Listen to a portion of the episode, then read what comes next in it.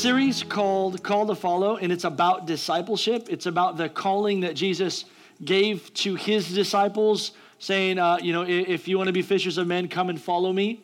And uh, Lach Ikarai was the statement that Jesus made to his disciples, Lach Ikarai, come follow me. And um, so this, uh, it's, it comes out of uh, the discipleship, comes out of the Great Commission, go into all the world and make disciples. It's important that we understand that the Great Commission was to go make disciples, not just Christians, because the idea of just making a Christian is someone that just believes. But what God desires is that we would not just believe, that we would become like Him. Uh, this disciple that lived in the, in the day of Christ would have been someone that would have taken on the traits of Jesus. They would have followed him so closely that they started talking like him, acting like him, so that when he left, they became him. They were a physical representation of Jesus when he was gone, so that way they followed so closely so one day they can lead on his behalf. And those disciples made more disciples, and those disciples made more disciples. And here we are, 2,000 years later, more than a billion Christians on earth, and the church is still growing and still excelling. And it's just a wonderful thing. But we want to make sure this calling, this series to me means so much. I don't know if it's affected you the way it has me, but I this is my calling. I want to be a disciple, I want to be like Jesus. He is the most fascinating human that's ever walked the face of the earth. There's no one more beautiful through and through than him, no one more wise, no one m- more influential, no one more gifted. I mean, the things that he has done, I want to do. I want to become like him and, and love like him. And so here we are. And uh, we, we've talked about this series over the last seven weeks, and here's some of the topics we covered. We talked about the cost to become a disciple of Jesus. It was week one and uh, it's going to cost you everything, right? It says that, that um, salvation is free, discipleship will cost you everything. Week two, we talked about the Word of God. We said that you know you, you can't just be a student of yourself. If, if you're going to follow Jesus, you got to follow His teachings. You got to let your life line up with His life and, and learn Jesus. Week number three, we said hunger. It's impossible to be a student without hunger. I mean, you're just not going to learn something you're not interested in.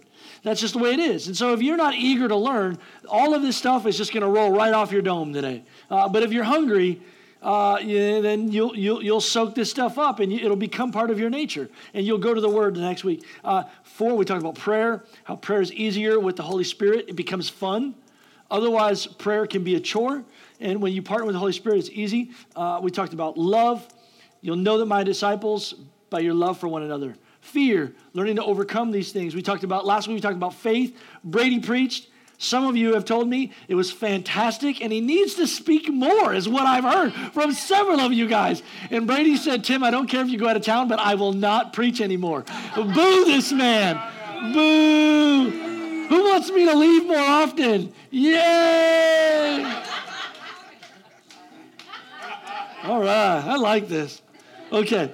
So, uh, so this week we're talking about a topic um, that is going to be important if we want to become like Jesus, and it's sin. Um, and sin can be, oh man, I don't want to talk about that stuff. That's crazy. Uh, listen, it's going to be hard to become like Jesus with sin in our life because he is blameless and he is without sin. Now, what I think is funny is that as I would think if a lot of us were writing this series, they would put sin first. But what I find in the body of Christ and in the disciples, even themselves, is that Jesus wasn't always worried about the things that they struggled with because it's a process of Christianity. And what I mean is, I am not saying that he, does, he is okay with sin. It's not what I'm saying. He's not intimidated of the timeline of the process, of the stuff that's going on in our lives. You have to catch a fish before you can clean a fish. And I've learned, I've seen so many people say, man, I can never go to church. As soon as I go in there, the church would instantly burn down. Like, it would just be terrible. Like, like God just wants you, and He's going to work out all that stuff. But all that stuff inside of you, it's got to come out, and we're going to deal with it. Does that make sense? But, so, point number one today is that I've learned about sin is that God is far more patient with sin than his people are. He is far more patient. Like he he's actually pretty chill. There was a season in my life where um, I forgot, like I, I had seen signs and wonders. I had gone, I'd traveled the nations. Oh, we need to pray real quick. Can you guys, can we pray? Jesus, help. Amen. Um, and so uh, if uh, um, I had traveled and I'd, I'd seen some things and I'd been a part of some miracles where God did like crazy things, where people that were deaf had their ears open. I mean, I had seen God do great things. And yet in this season, I found myself in a spot where I didn't know what God wanted for my life. I was confused. Everything was upside down. I learned this verse. I thought it was really cool. Talking about patience with sin, that his church needs to have more patience. He says this The Lord said in Ma- Ma- Micah chapter 6, verse 8, I actually named my son because of the clarity that I got from this verse. He has shown you, O mortal, what is good. What does the Lord require of you? To act justly, to love mercy, and to walk humbly with your God. To act justly, to love mercy, and to walk humbly with your God. Another translation would say, This is God's will for you to act justly, to love mercy, and to walk humbly with your God. I've learned that some of the church, man, we don't understand when someone else has got an issue in the body of Christ, we don't know how to deal with that. I mean, we blast them.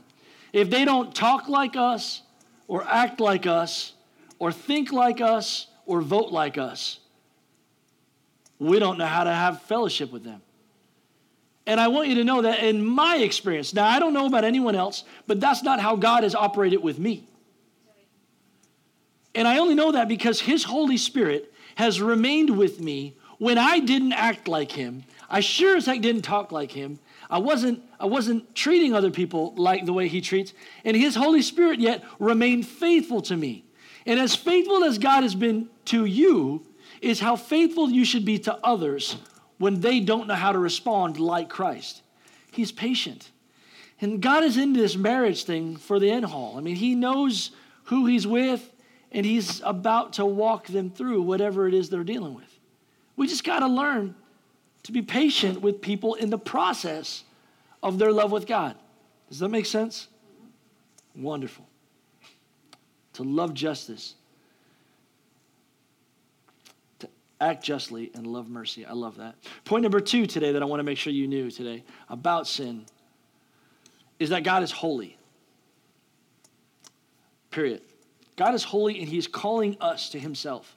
There's that cool scripture in Peter that says that, um, be holy, for I am holy. If we're going to become disciples of Jesus, then we're going to have to figure out how do we how do we literally change all of our nature and become like the nature of God? This is a really difficult thing. Here's an illustration that I had seen some 14 years ago, 15 years ago, that it still sticks with me today. It's, it's really crazy and it's probably offensive to some of you today. But here we go. Um, this is a cup of water and uh, it's pure, but the, in, the moment that I take away this lid, it's already contaminated. But if, let's say that um, I was to add like a drop of urine in here, and I was to ask some of you to drink it, it would instantly be offensive to some of you. And this is why it's really hard for us to understand the core of who God is because God is not like any human, He is holy. He is the only thing that is holy on this earth, and it's hard for us to encounter someone that is completely not like anyone we've ever seen or heard. Now, when we worship God, we worship God because He's He's a friend of ours, or He's faithful, or you know. But when the, we we read in the Scripture, the angels who are next to Him and are beholding Him, they worship Him because He is holy. Holy, holy, holy is the Lord God Almighty. Holy, holy, holy. It says that they've been actually singing this same song for billions of years now. Holy, holy, holy is the Lord God Almighty. And it's like, I don't understand that. And so what's weird is that, like, this God who is holy is calling me to himself, but he can't take me as I am. And what's weird is that I actually can't make myself holy. I don't know if you realize this, but there's nothing good we can do that can fix the wrong we've done. I lied, I was selfish. I can't now be good and it changed what I did. It's who I was.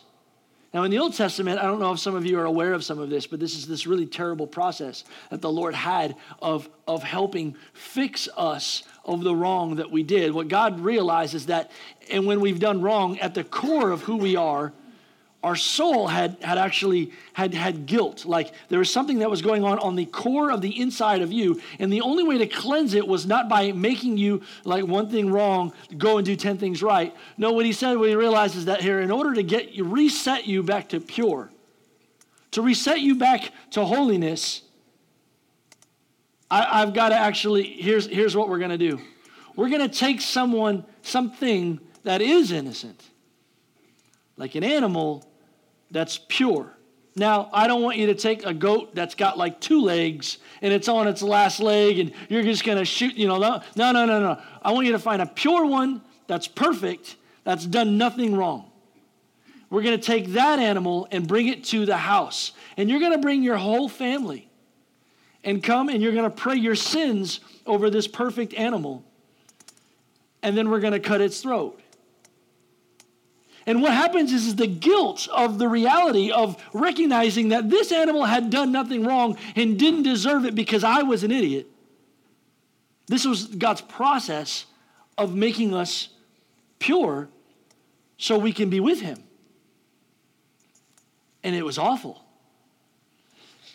And this process now of like God is holy and He's calling us to Himself, it's important because we've done wrong and we want to be right with him and the act of cleansing happens through the blood and we're going to get over that here in a minute. My, my third point i wanted to share with you guys just for a moment today is god hates sin not the sinners. He hates sin. He does not hate sinners. What I've learned is that in the body of Christ today and in mankind, there is a massive amount when the idea of God comes up, even in his church, of condemnation, of guilt, of shame, of like, I've done wrong, I am a dog with fleas, I stink. And, and like, I want you to know that, that God does not hate people. As far as everything that I've learned and everything I've read and everything, God loves people of all different shapes and sizes. Like uh, everything that's done wrong from Hitler, like I know that that's an extreme. Really? Can God, let me show you a verse that if it doesn't define this, there's nothing you can do that can make God love you less.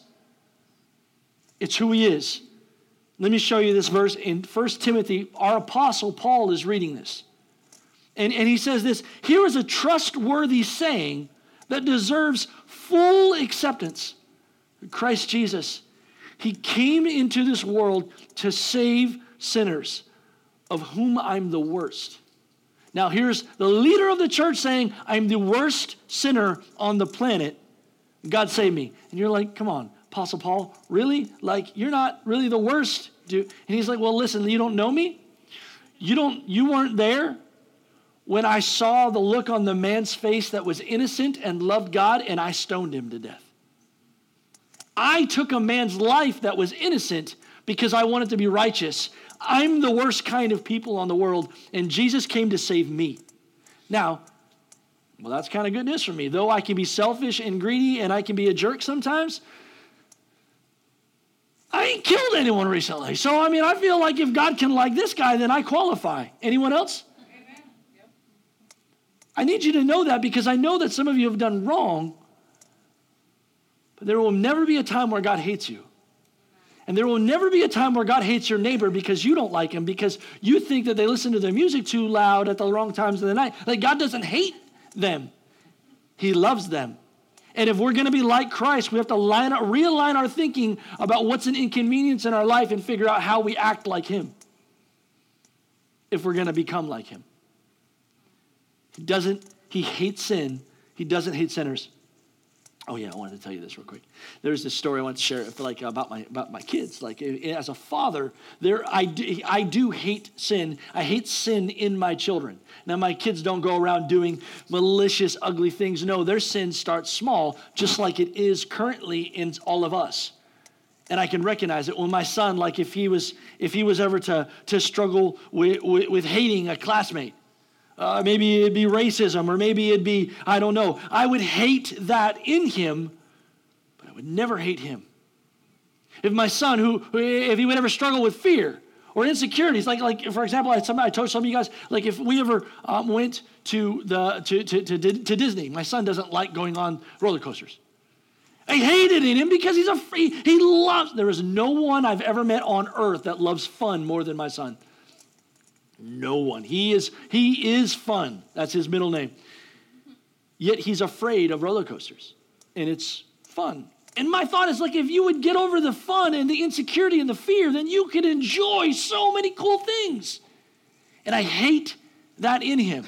If my daughter would ever struggle with like unforgiveness, and like she, I don't want to forgive that person, I don't want to like them, they're mean. I would never hate her.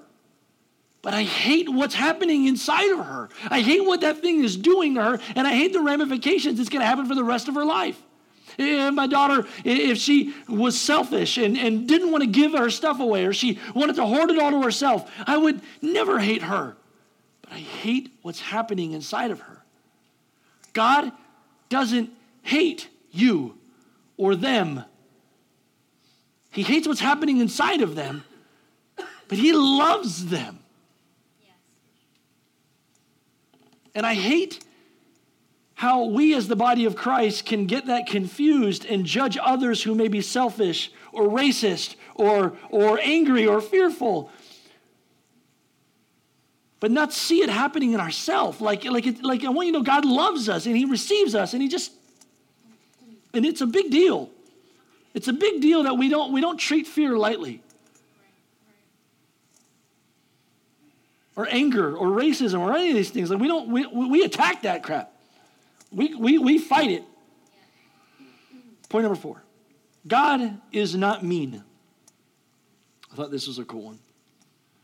God is not mean. I think there's a lot of people that think that God is up there with just a whole bunch of rules. Like, like he's just, he hates sin. So he hates, like, like why? Why is he mean to all these people? Why can't he, why won't he let all these people into heaven? Like, what's the purpose of hell? God is sitting on a throne and he's a mean, mean, mean, mean God. No, God is a God of absolute love. As a parent, I have learned and I have watched, like, forget me as a whole and my home.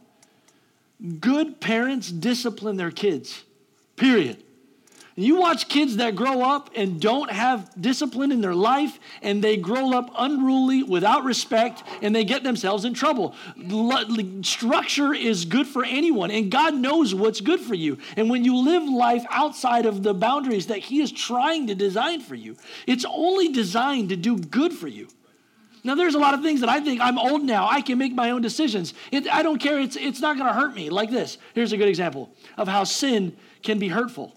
I'm going into my next point, but it's not a big deal. I'll, I'll, do, I'll come back. Sin can be hurtful even if you're a grown up. For example, I'm in a relationship with this beautiful woman, smoking hot. I don't know if you ever, your name's Teresa. She's the most beautiful girl in every room she ever walks in. I love her. And uh, she, uh, if, if uh, me as an adult, I can eat whatever I want. You know? I can drink whatever I want. I can eat whatever I want. But my wife would not agree with that because she wants me to grow old with her. So she wants me to take care of myself. Wives, there's a lot of wives in this room that are telling their husbands, you need to go to the doctor. You need to go get that thing checked out. Why? Because they love them so much that they want to have rule. Like, hey, look, if you take care of yourself, then we can grow old together. There's good boundaries and good like things that like if you do what the Lord says, there's life. You don't do that because you're an adult and you're in control and you got this. You don't got nothing. There's a reason why it's wisdom. Eat healthy, it's good for us. And if you don't, it's okay. You'll still be a child of God, but you'll struggle, and life will have, there is consequences, and it'll suck eventually. That's good preaching right there. I don't know if you know that. God is not mean. For God so loved the world that he gave his only son.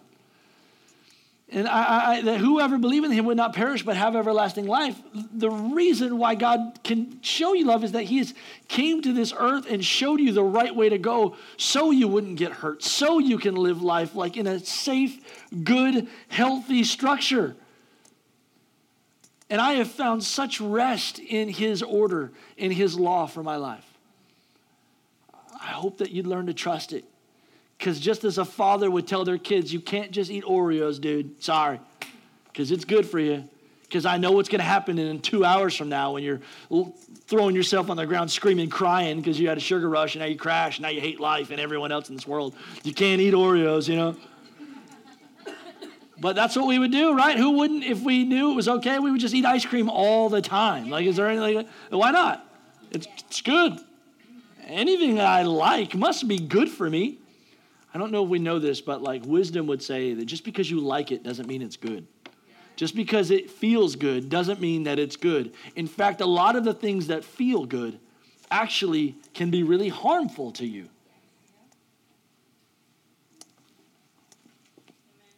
Cool. Was thinking, I was praying. Uh, this last week, I, I, was in Georgia and we were on a, on a little river, and uh, there was a fire down there. And I was sitting and I was praying for you guys. It was so, so good, man. It was wonderful. No one was around. There was no music, no cell phones, no kids crying, no one asking me and begging me and hitting their sister. And it was, it was all just wonderful. It was great. And I was praying for you. And God was able to speak to me so clearly. You guys, it was, oh, it was so wonderful. You should, uh, listen, God's will for all of us is that we get away. Skip church and go on vacation with Him. Not many preachers will tell you that, but Sabbath is good. What is sin? I prayed and I felt like the Lord wanted me to tell you this. Sin is anything that hurts God. I forgot that sin hurts God. Sin hurts him. In the same way, I'm in a relationship with this beautiful woman, and I've realized that there's a lot of things that I can do that can hurt her and cause some really um, difficult things inside of her. For example, I'm a guy, and I don't know if you know this, you should pray for your pastor. I struggle with lust. I had a pastor uh, who was uh, Pastor Karl Strader, who was like 110 years old when he told me this, but he, um, he said to me, uh, hey, if, uh, if as I was uh, 19 at the time, and he said, hey, look, if you don't struggle with lust, you have a gland in your body that's not working properly, and you probably need to go get that checked out. I was like, wait, what? He's like, God made you with hormones. That's just the way it is. You got hormones. You got to you got to control them. And it's really difficult for me if I'm if if I choose to react to what the urge is in my body, it could cause a lot of hurt to my wife. I'm in this relationship with her and it's a beautiful relationship. I got a good thing going. And if I choose to not listen to some of the needs and desires she has, it can cause a lot of damage. Sin is destructive. Like if I look the other way, it tells her that she's not good enough or that she's not the most beautiful. And I've had to train my eyes to tell myself over and over again I only have eyes for her. I only have eyes for her. I only have eyes for her. I have to control the things that I see so it doesn't do damage. There is a lot of stuff in our life that can do a lot of damage that you may not realize is happening right now. You know, like laziness. That's not a, that doesn't do it. No, laziness is a destructive sin. We think about it like, ah, I'm just lazy, it's fine. We joke about it. Yeah, all right. Here's how you're talented, gifted, wise, and have all of these gifts in you, but you're lazy and won't use them. Look at all the destruction you're doing by doing nothing. Didn't one of the presidents say that uh, to, to, to, know to do right and not do it, to, that's a scripture. To know to do good and not do it is a sin. Man, look at how wisdom that was right there. That just that's the Holy Spirit blessing you right there with a fresh verse. All right. Sin hurts God. How do we overcome sin? Uh, I want you to remember that uh, you can't. Only Jesus can overcome sin. What can wash away my sin? Nothing but the blood of Jesus. What can make me whole again? Nothing but the blood of Jesus. And oh, precious is the flow. Help me, Rachel. That makes me white as snow. No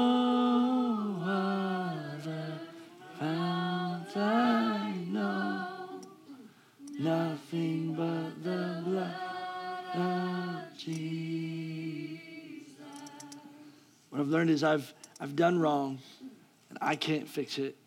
Only He can. Jesus said, I am the way, I am the truth, and I'm the life, and no one will come to the Father but by me. And so I want you to know that the wrong that you've done, there is guilt there. And I want you to know that God, like the greatest, the greatest moment of my life was the day that He washed me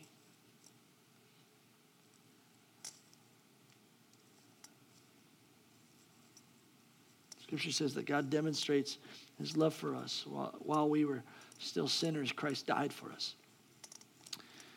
And I, I don't know if you know this, but um, I think many of us believe in heaven, and some of us are trying to get there. And I want you to know, as someone who has studied God and has made him the object of my life, I have set my life to understand him. You can't get to heaven, but Jesus can take you there. You're never going to do anything to make it right. It's only going to be done by Him. And the moment you set that, the moment you figure that out, I promise that something will happen on the inside of you that it'll be 100% clear. You just got to let go and surrender. How do I overcome sin? One, it's only in Jesus. Number two, I want you to understand today that I, I, I, have seen and I hear and I know that in, even in this church, it plagues Christianity in America is guilt and condemnation. And the scripture says in Romans chapter 8, verse 1, that there is now, therefore, no condemnation to those who are in Christ. And there are a lot of you that don't feel righteous enough, that you feel like you don't deserve God enough, that you haven't, man, I just, I'm not good enough for Jesus. You're right. You're not good enough for anything that you've been given in your life. You're not good enough for Him. You're not good enough for the partners that God has put in your life, for your family, for your parents, for your children, for your siblings. You're not good enough for your job. You don't deserve your health. There are so many people right now that are dying of cancer that deserve to live. And we've done some things.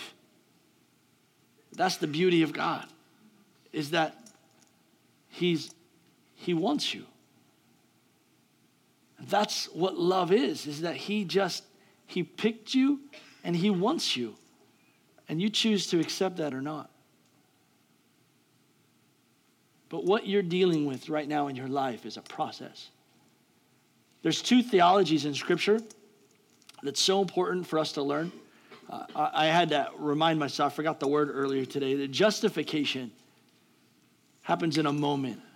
Jesus, be my Lord. Bam, you are now my son. I love you. You're perfect. Now, there's a process called sanctification that's going to happen, and it may take forever. Let me show you about some of the sanctification in people in the Bible. I know there's some folks struggling with sin in their own life today. There's this guy named Peter, leader of the church, right? Leader of the church. He's about to start the church in 40 days. And 40 days earlier, he took a sword, swung it at someone's face, and cut someone's ear off. Leader of the church. Can you imagine if T.D. Jakes today took a sword and cut someone's ear off? I don't want that guy leading my church. Heck no. Guy's crazy. He ain't the only one. Let me tell you about David, a man after God's own heart. Man, he got his best friend's wife pregnant and murdered his best friend. This guy's crazy. And yet, he was so unremorseful about the whole situation. Nathan, the prophet, came to him and said, Hey, let me tell you what you did. Let me tell you a story about two people that was just great. And he told him the story about someone else that didn't exist. Hey, can you imagine if this would have happened? You know, what, what would you do if, if some guy murdered this person and, and, and had this affair? David's like, I'd kill him. I'd kill him. David's like, that's good. It's you. You're the dude. And, and, you know what's funny is as a church, we're so good at looking at other folks like they're wrong. It's them. It's them. Look at how bad they are. Look at how terrible they are. And it's happening inside of us. And God still loves us. And He still has a plan for you and he still desires you. Like it's so, I want you to know, I know that there are some people here that are struggling, feeling like I'm not good enough. Great, you are. You're the perfect candidate for grace.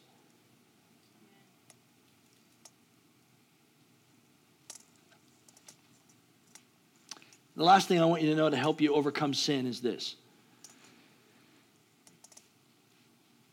Just love Jesus more.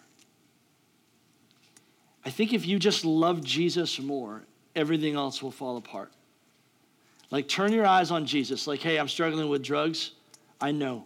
Turn your eyes on to Jesus. Hey, I'm struggling with this addiction in my life. Turn your eyes on Jesus. Hey, I have this covetousness problem. I should turn your eyes on Jesus. Hey, I'm really fearful about my finances right now. I know it's okay. Just just look at Jesus. Like it will it will correct itself. Let me show you this cool verse here in uh, in, in in John chapter 14 verse 15. Jesus says this: If you love me, you will obey what I command.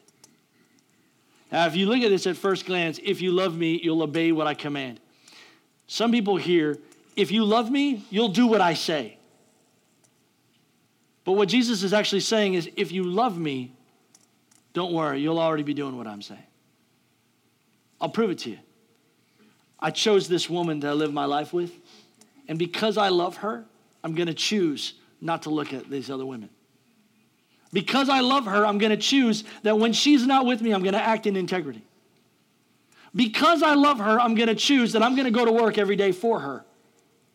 She doesn't have to ask me to do that. I'm going to do that because I love her. I'm going to come home, and if the house is a mess, I'm going to do my part and help her because I realize that she has the stress, and I'm going to wear it also so she doesn't have to wear it. We're going to do this thing together. If you love me, you'll already obey my commands.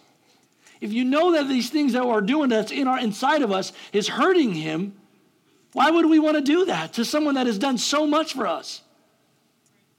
And so we have this nature inside of us. And if you don't see the things that are out of order that the Holy Spirit is speaking to us about, man, something is wrong. I want to let you know a secret that I believe wholeheartedly. I found this out a long time ago, and I believe that this is gospel. And I please pray that you, you search the scriptures and tell me wrong. But I, I, believe with all my soul that I, I, I, am not doing anything that, that God won't, won't throw me out with as long as I can hear his voice. What I mean is, if I'm doing something wrong in my life and there's conviction, that is a good thing that you know that you're doing wrong. The seasons of our life is when we don't care that we're doing wrong. We're not listening for it. That's a destructive and dangerous moment in our life when we know that we're doing wrong and we don't even hear it anymore. We've turned off the reality that we're hurting our closest friend. This is dangerous. It's harmful. When you know, when you hear God say, This is not good, that is a good place don't feel terrible about it. Don't, don't, don't feel condemnation. God is actually speaking to you to encourage you.